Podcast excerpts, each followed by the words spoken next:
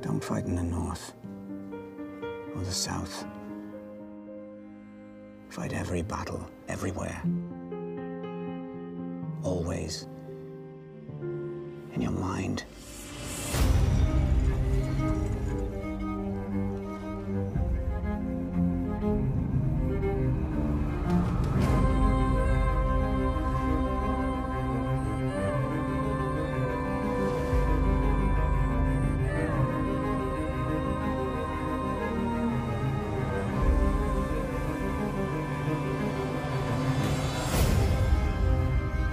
Centuries, our families fought together. Hey, everybody, welcome back to the Lucky Dog Podcast. This is your host, Elias Roush. Fight their differences. Check out the link below for all donations and subscriptions and all social media. Because the enemy is Today, we are discussing Season 7 of Game of Thrones, Episode 10.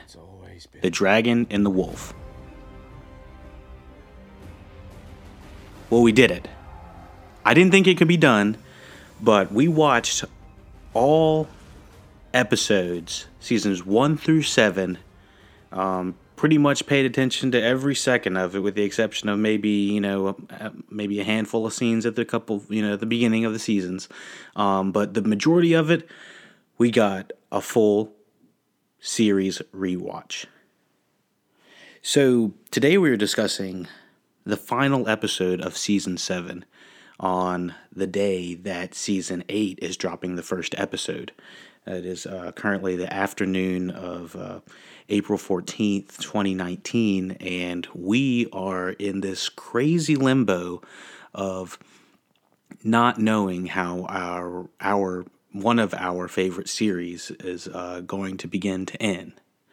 So, um, yeah, I'm uh, I'm really excited to finish this uh, this cast specifically because it kind of feels like we're you know this is a monumental chapter, kind of closing um, closing of the chapter of a, a massive story and a massive endeavor that um, we took specifically on. We you know we've only been podcasting this for a couple of months now but i mean we've been watching for years just along alongside many people that have been fans that have caught up to the series throughout some of the craziest moments that we've witnessed together and it has uh, undoubtedly been one of the most talked about culturally relevant television shows that uh, are going to affect our lifetime.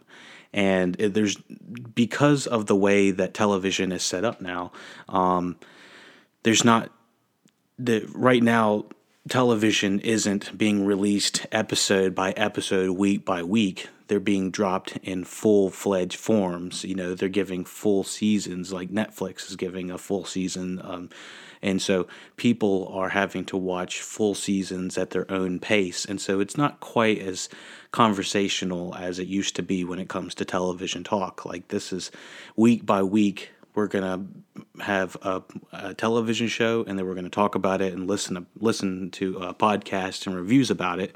And uh, this is one of the television shows um, that are one of the last television shows that I would say are going to follow this format for uh, a while.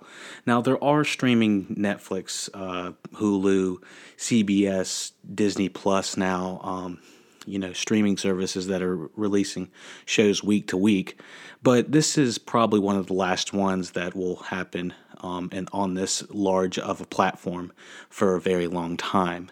So um, I gotta say, I I don't regret rewatching the entire series at all. Uh, you know, some people are going, "Oh, that's a lot of you know, a lot of rewatching," and even some of the you know episodes that weren't so hot um, still are better than a lot of television out right now. So um, let's see about what's going on. So the final episode of season seven is The Dragon and the Wolf, directed by Jeremy Podeswa. Um, I do have a lot to say about the entire season seven um, as a whole. A lot has happened since uh, season six, episode 10. First of all, the chopping of, uh, what is it, three episodes can be chalked up to the majority of the problems of season seven. Um, a lot of people believe that season seven was quote unquote uh, rushed. And when we say that characters travel, fast travel across the map in one episode, whereas it would take in previous seasons almost an entire season for them to get across the map. So there are a lot of yada yadas parts of season seven that you can either nitpick or you can go along with. And I guess I kind of had my nitpicks here and there, but I'll I'll be a little bit more specific once we get down to it. But um, it was noticeable when it came down to um, a couple of the the characters just randomly showing up across the map in the next episode, and now watching it the first time, I remember everybody was freaking out about it watching it now, I'm I'm not quite freaking out about it as much, but it is just noticeable because of how much detail there was in the travel time of the characters in the previous seasons. It just is a little jarring when it comes down to um, season seven's travel time. Now, I understand that we are three episodes less than the majority of the previous Game of Thrones seasons, but I mean, some of the fast travel is just ridiculous. It's almost like we got to get the you know set piece to set piece to set piece to you know to you know have a group of these important characters in one place to the next group of important people in the next place, and there's just no time to have character development that is naturally occurring throughout the the season. So that in itself is jarring. So um, the first episode, sorry, this this um, sorry, the first scene in the last episode of season seven is the arrival of uh, Daenerys and Tyrion and um, that whole gang, the Dothraki and um, uh, everyone else arrivals to King Landing.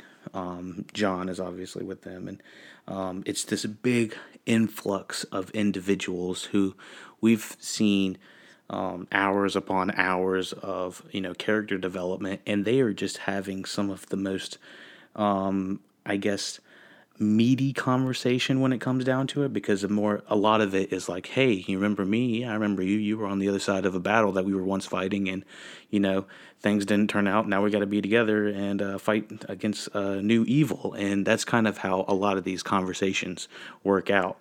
And uh, whether we're talking about um, these characters like uh, Brienne and the Hound coming back together, which they obviously have good character development before all this, but the fact that they we are limited on time so much that it's uh, it takes away from some of the the gravitas we would normally get from these characters, and so they are having to do, to do a lot with a little bit of time.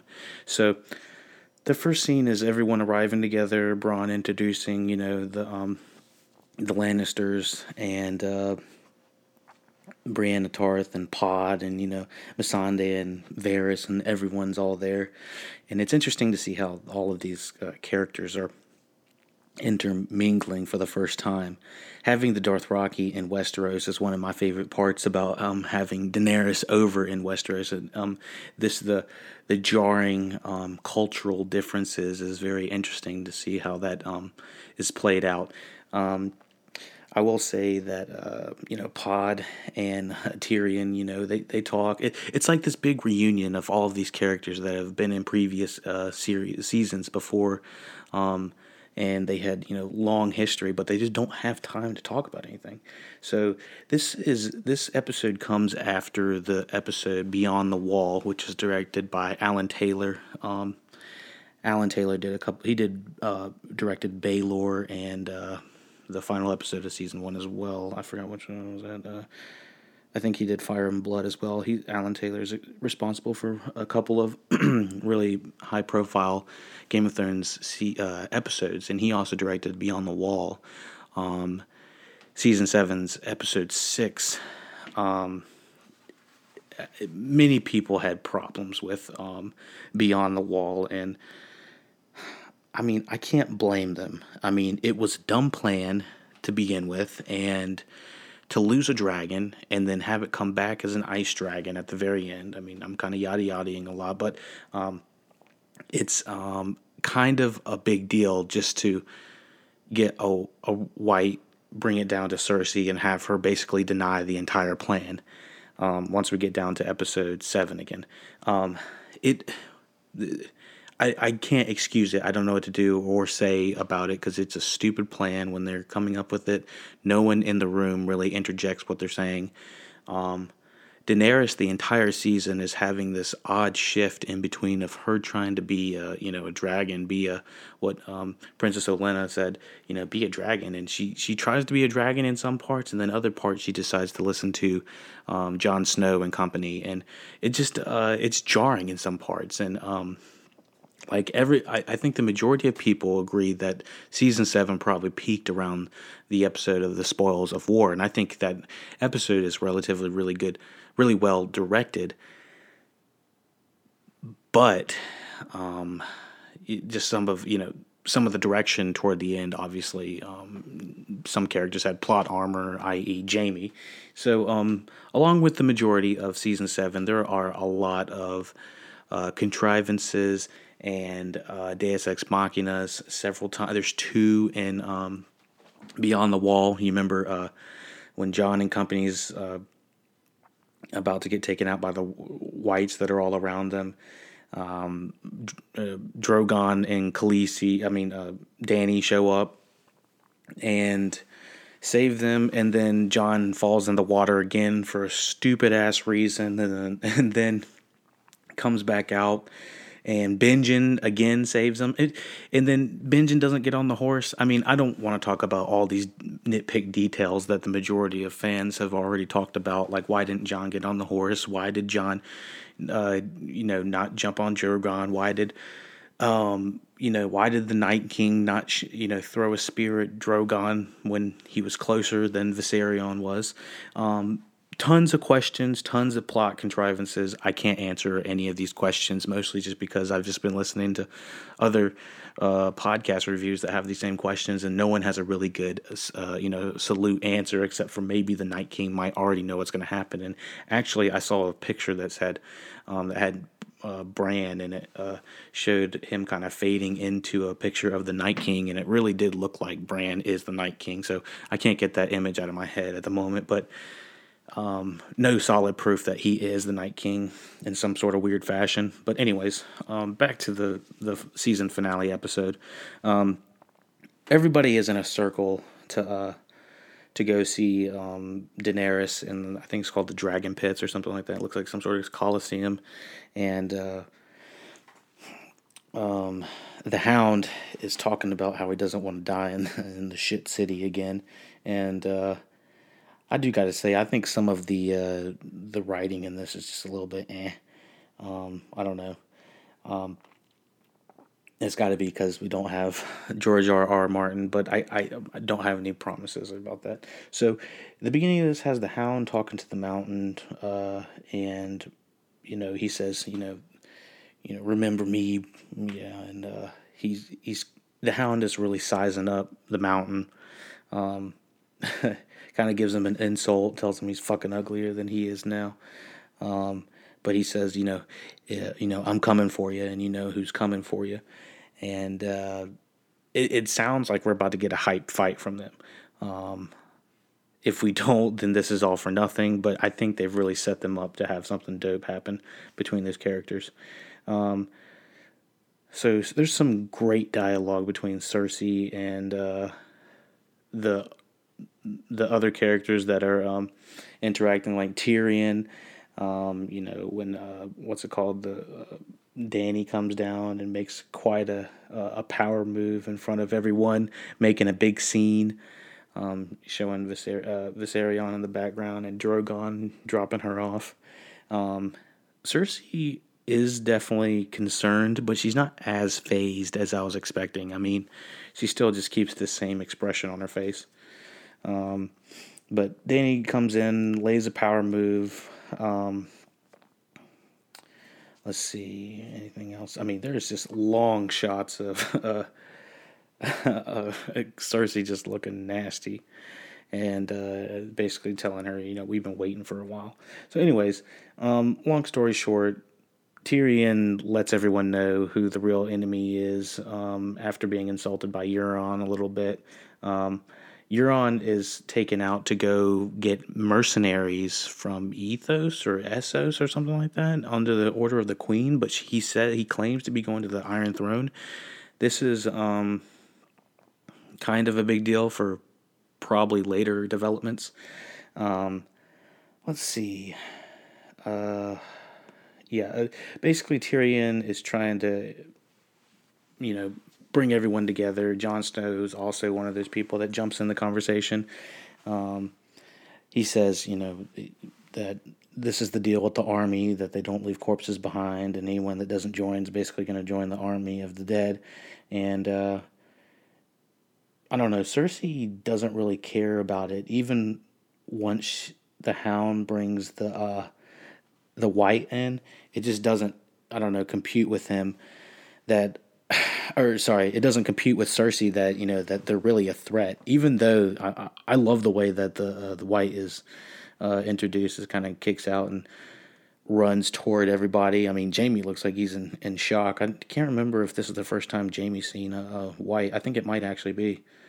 Um, but flashback to uh, when they got the white real quick. Um, I I don't understand why the white was not destroyed in um, their little battle that they had with the the the small whites uh, or the you know the white whatever the hell. I, there's whites and white walkers. I can't really tell the difference in the two. I'm I'm sorry. Um, I, I think one of them just might be a little bit more superior and they're not as alien uh, skeletonized. Um, so, anyways, when Jon destroyed all of the whites, or you know the lead White Walker in that one uh, in the Beyond the Wall scene it didn't make any sense why this guy would not, you know, disappear like the other whites did. It just seems plot convenient and uh, contrived, and it's ill explained. It's not explained at all. So that's what uh, I don't know irritates me about this. So flashback to the last episode again. We are in um, the Hound takes out the white in front of everybody, and the the uh, the white is just screeching and everything. Um, while it's been taken, it's been cut in half, and now Jaime is in shock. Um, Qyburn loves loves this. You know, he he wants to you know inspect it and you know check that arm out that's been sliced off. I mean, he's he's in full. Uh, he he loves this type of stuff. Um, I forgot the the white is moving on both sides. His arms uh, and his legs are both moving even after they're chopped off. Um, so Jon demonstrates exactly how all this is going down. Y'all don't need me repeating this the entire thing, but um, I mean, he gives a pretty good demonstration. And uh, since Cersei is, um, I'm just gonna go ahead and say it, she's pregnant. Uh, she has something to fight for. So um, yeah, uh, Euron definitely seems concerned. Um, I I guess he he has the plan to go get the mercenaries for Cersei even before um before they see the whites, which I'm curious if Cersei knew that the whites were part of the demonstration or truce that they were talking about. So I'm not really sure. It's not really that important now because she knows now, but still, um, it seems like Cersei had this plan in action regardless. Um, so um, he fucks off to go get the mercenaries, and uh, this scene is actually a little bit longer than I was expecting. I mean, we're 26 minutes in in the hour and a half episode, and we're still having a you know one of the most important conversations we we've wanted to see throughout this entire thing. But none of our characters are aligning on the same page and it feels almost ill defined for the reason that they went to go get the white. I mean, why go get the white if Cersei is not going to join? So, um, you know, there there just seems to be this conversation that people are not. Um, I don't know. They're not. They're not having. Um, Jon and Daenerys. Have okay chemistry, but my goodness, him and Ygritte had the chemistry. I mean, it's night and day in my opinion. I mean, you can't even compare it. Um, I'll, I'll, talk about that a little bit later. But um, in Tyrion, my goodness, he's he's been failing so hard as the the hand of the queen. I feel like none of his no there there hasn't been one good plan from this guy. Um, but uh, Tyrion goes um, walks into Cersei's. Um, I think it's the hands um, room. Um, Tyrion basically tries to defend himself of what he had to do to father, um, to their father, and uh, he, you know, he tries to explain that he's um, not responsible for the death of her children, and that he cared about them more than anything, and he, you know, he tells her, "Strike me down now. Tell tell the mountain to do it now." And uh, you know, she, it looks like she seriously thinks about it, which is interesting because there are two times in this episode that Cersei gives a hesitant thought to taking out uh, one of her brothers. Um, I mean, both Tyrion and at, at separate times. Um, but anyways, um, this is when Tyrion finds out that uh, she's pregnant, and uh, that she has something to fight for. Um, so Cersei ends up coming back out and uh, explaining that she will help them send forces to fight the whites, uh, White Walkers, and whatever else. And she will join them. And then she turns around and tells Jaime the exact opposite that she has no intention of doing this. It ain't happening. Don't worry about it. I'm fooling these motherfuckers. And uh, so that's how how that's how that scene ends. And um, honestly, Jon and Daenerys should be expecting, you know, um, betrayal on the Lannister side. I mean, they've never been, uh, they've never played fair the pretty much the entire Game of Thrones. Um, but um, yeah, I what was Cersei's game plan the entire time? I have no idea. Did we have time to think about it? No, we don't. So um, we're gonna hop on over to Littlefinger and him trying to put this pry between Sansa and Arya. Okay, so we're gonna uh, flashback with Arya real quick on on this. Um, Arya has had a ridiculous last two seasons. Um, we saw how it ended. We thought it was going to end on a high note. She took out uh, Walder Frey and the put the sons in the pies, fed it to him, you know, uh, took his face. Now she's Walder Frey at the beginning of season seven, and it opens up with her killing the entire house Frey. Um, the majority of the men, I think the women don't don't perish. Um, and she removes the mask, and it's her. And uh, it, it's a hype beginning, but it doesn't seem. I don't know. They say that it sets the tone for what this season's going to be. And I don't even know if this season really knows what this season was going to be. I don't feel like there's a through line in tone. Something about this season felt so much like fan fiction throughout the majority of it, and that people had plot armor, and the predictability became much more noticeable once this season became apparent.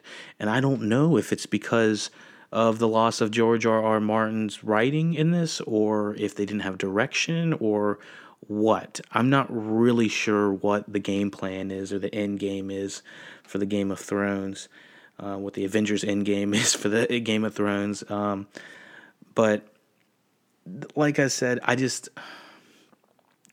so many decisions, especially on the Arya front. I mean, um, with the the Walder Frey stuff at the beginning. I don't know if that set the tone. Then she she ends up traveling to go see Hot Pie, and she you know she finds out about Jon. Why didn't she know about Jon before? Um, you know, being king of the North or whatever, and uh, then from there she goes to see Ed Sheeran for a little bit. That honestly did not bother me. I, it kind of felt like a little I don't know. I feel like no one's gonna give a shit who Ed Sheeran was playing on you know season seven of Game of Thrones in several years. I feel like there was a blown out out of proportion saying that you know oh who's this guy singing? I mean there's people singing throughout the entire series. I don't feel like it's out of place at all. I mean um, it, it, it humanizes the the lannister soldiers a little bit. And i mean later during spoils of war we see how scared they are. And so we kind of leads into feeling bad for you know these characters later so um basically Arya gets back to uh, Winterfell and she starts having um, she instantly has a problem with Sansa and her role as Queen of Winterfell. Uh, or so basically Queen of Winterfell, you know, she's running it. She's always been kind of spiteful of of uh, Sansa, but the entire time they're bickering, it doesn't feel organic to what they would to what they would be saying. It it, it doesn't feel like these characters would ever be um, arguing in the way they are. They feel like they are much more mature than than the writers are giving them credit for, and for some reason they just feel that I don't know that the viewers watching this week to week. We I remember a lot of people were infuriated, infuriated, infur, infuriate. Inf, I can't say it. Infuriated, infuriated Okay, okay. So, um, a lot of people were upset about the Littlefinger Sansa Arya um, storyline, and many people thought that you know Littlefinger was you know smarter than that, and I, I, it's hard to disagree with what the you know they're thinking, but I also think that he was never, um, you know, three steps ahead in uh, the majority of scenarios. Um, with having the Stark kids as the ones that would take him out ultimately in the end. Um, I heard a lot of people were upset with uh, Bran n- knowing everything and not sending any ravens out, which I kind of agree. I don't understand why Bran was not involved more with the Beyond the Wall episode. I feel like that should have been um, definitely a keynote for the majority of people. Um, so um, yeah, there there was many times throughout the ser- this series where they had this fast travel, and we have characters that know tons of information that we have to basically put on ice, such as Bran. But there was, I didn't see any legitimate reason why we shouldn't have Bran sending ravens to to Jon, giving him this information. Why didn't he help him in all these scenarios? Um, I understand that it it it seems that Bran is seeing only the past, but I mean, if he's seeing the past, then it's the constant past. So he's technically seeing things, uh, you know, present as well. So um, it, I don't know. I, you can really nitpick when it comes down to characters that know uh, the future, the past, and you know, the present, all that shit.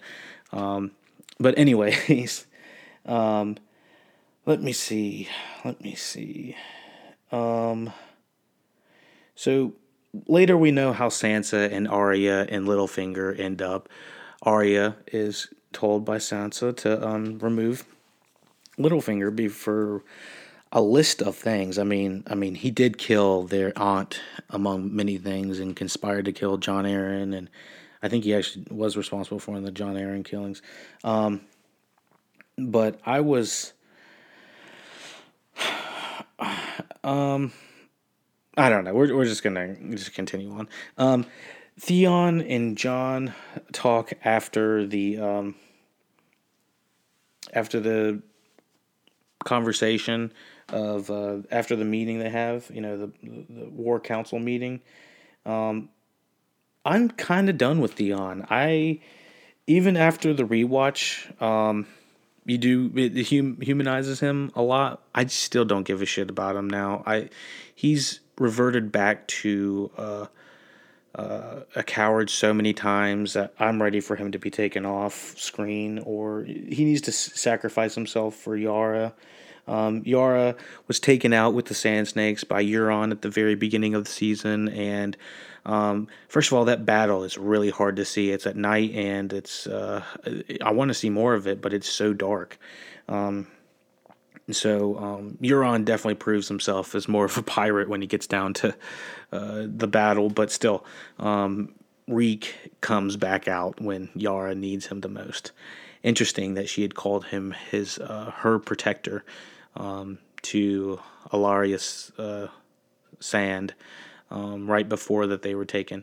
So let's see. Let's see. Uh, Jon gives him some sound advice, but basically, why are you still talking to me? Go take your island. Go take your, you know, go save your sister. Um, let's see. Jesus, this is a long, long. Okay, so uh, Theon walks out on the beach, and he's some of his uh, some of the men that had actually pulled him out of the water um, are kind of heckling him and whatnot, and say, saying he's a coward. And uh, him and this guy get in a fucking fist fight, and um, Theon's basically like, you know, buck you, man. Um, and so he Theon gets his ass kicked until the guy ends up kneeing him into the crotch, and Theon is just all of a sudden like. That's actually my superpower. When you hit me in the crotch three times, then I become Super Theon or Super Reek. and uh, uh, oh my gosh, I'm looking at this choreography again. Some of it's pretty bad, honestly. Um, this on this fight, but uh, Theon gets hit in the crotch several times after getting his ass kicked, which doesn't make any sense. Why it would make him stronger at all? Why would why would that make you stronger? Um, I don't know, but anyways, once he gets hit in the crotch, he starts wailing back on the other guy. The entire boating, uh, everybody, uh, all the island islanders are just like looking at him, and then just start yelling, you know, uh, you know, Theon for Yara, you know that type of shit, and you know it's uh, it's kind of ridiculous how quick these uh, uh, Ironborn just you know turn on this one guy and they're one second they're heckling Theon, and the next second they're just like, "Yay, Theon!" it um, I don't know. It's shot beautifully toward the end when he's uh going down on the beach, and some of the best cinematography when it's uh on the beach. But uh, I don't know what is the deal with the Iron Islanders. It's uh, they they they don't take much to be convinced. Um, yeah, so the men are like, yeah, for Yara. and so, yeah, we want to see Theon go save his sister, but we, I'm, I literally am about tired of Theon's bullshit throughout the entire season. I'm glad we didn't have to deal with it the majority of the time. Um, back in Winterfell, I think this is actually the trial where Littlefinger is uh, taken out by um, Arya. And so, one thing I didn't um, disclosed was there is a deleted scene in season seven that has Bran, Sansa, and Arya all talking, and it's Bran explaining that Littlefinger has been conspiring against y'all, and uh, it's like, well, why did you remove that from you know the viewers' attention? Because naturally, we would want Bran to tell them this anyway. I mean, I don't. Apparently, the showrunners say throughout the majority of season seven, they are bickering. Sansa and Arya are bickering. But um, it's somewhere along episodes five or six that they come together and Bran tells them about, you know, Littlefinger, which is a scene that I think we would need to see. I think this is an, a vital scene. I, almost any scene with Bran where he's explaining anything is probably an important scene we need to see. So, Littlefinger is surprised that he's being taken out in this manner. He basically begs for his life, and I love uh, the performance uh, of Sansa. Um, it's great character work, and um, what is her name? Soph- Sophia Turner. Is that her name? Sophie Turner. Um, yeah, I loved Sophie Turner's. Uh, uh, delivery in this. Um, one of my favorite. Uh, let's see. So basically, Littlefinger's taken out, and once they start listing the crimes, Jans is like, "That is it. I'm taking you out." You know, um, it made me wonder why Littlefinger is even involved in this in the first place. Um, the whole Arya, the whole Arya threatening Sansa stuff throughout season seven is ridiculous. I'm not going to go through it that much because it's just so so contrived, and uh, I hated it. And it sucks because those are two characters we we want to see work together by this time. We don't want to see them um, work against each other, and so the majority of the time in season seven, we see them conspiring or we see them arguing with each other, which kind of takes away from the scenes. Um, speaking of arguing, we are back over with uh, Cersei and Jaime, and uh, Jaime's learning about the real plans for Euron and how he's been left out of the loop and how she doesn't trust him anymore. Uh, mostly because I think he went and talked to Tyrion and stuff like that. Um, and I guess you know he let Tyrion out when he was in the uh, when he was a prisoner a while back. So um, it was kind of interesting to see the fluctuation of Cersei and Jaime throughout the season. Um, you know they they were he was pretty madly in love uh, the middle of last season. I think that was Jaime was pretty madly in love in the middle of last season, and uh, you know I would do anything for Cersei. And by the end of this season, he's basically leaving. Um, so um, let's see, he is not too thrilled about being left out of the loop. Um, she they they basically make a split. Um, and he wonders if the mountain is going to, um, you know, take take him down. And uh, honestly, let's see Our children are gone. Our father is gone. It's just me and you now. There's one more yet to come. Give the order.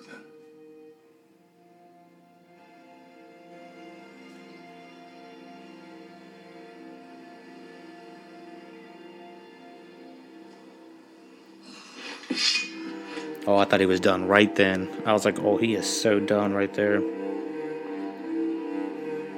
Mm, that music.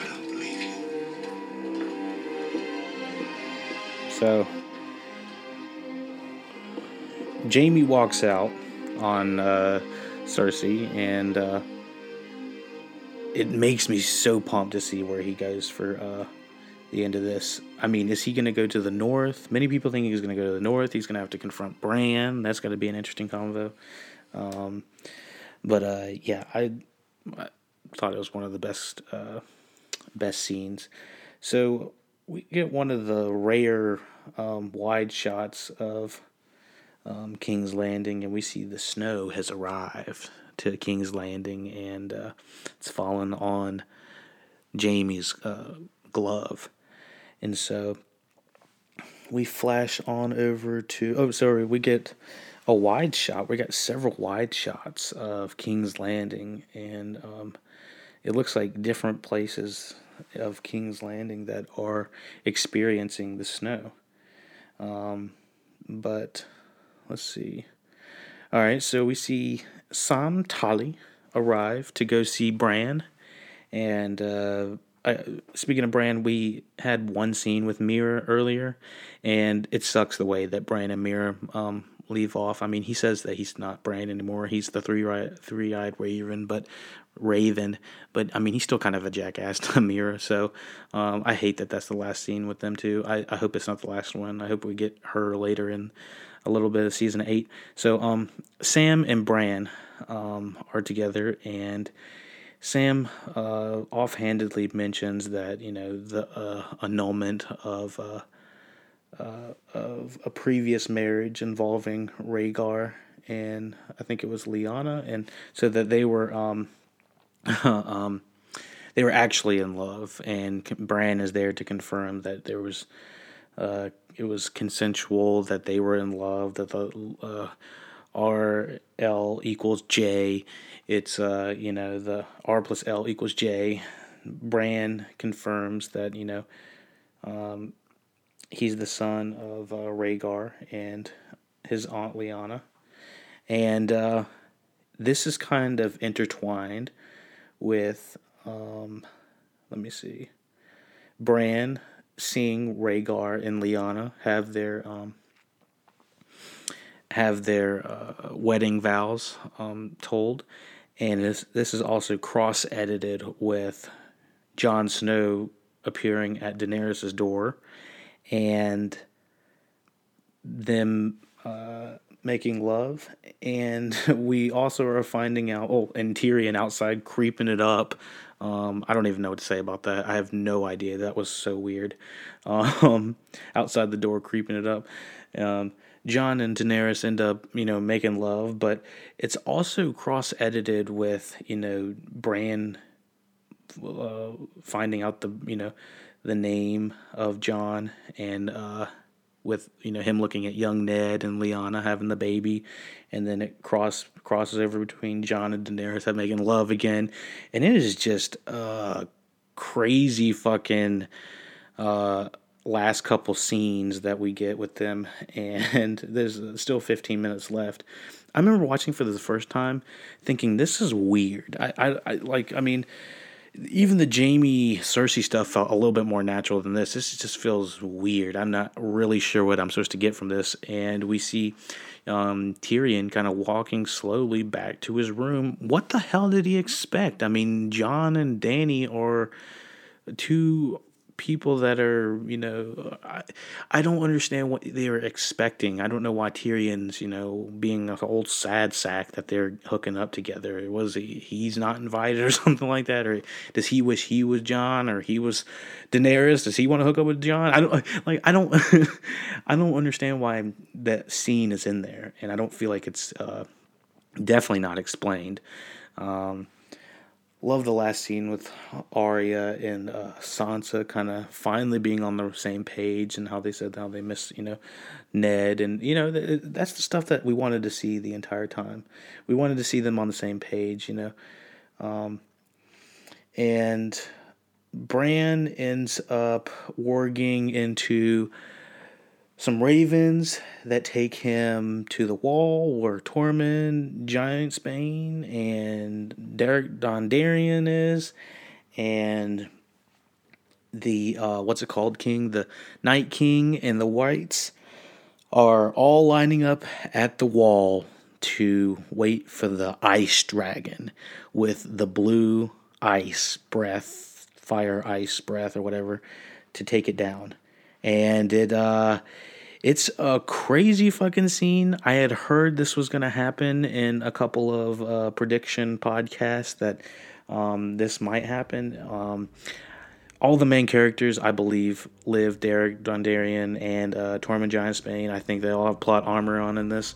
Um, I don't know how I feel about the blue fire yet. I'm a little bit iffy about it, but I, I was glad that we finally got to see how Eastwatch um, and how the wall meets the ocean and how that really works.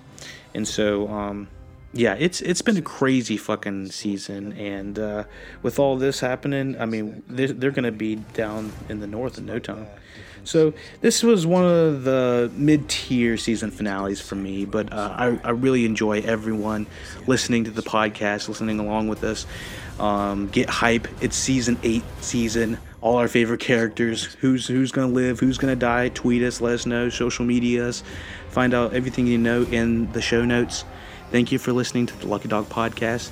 Email us for comments, questions, concerns at the Lucky Dog Podcast at gmail.com. Thank you for listening and take it easy.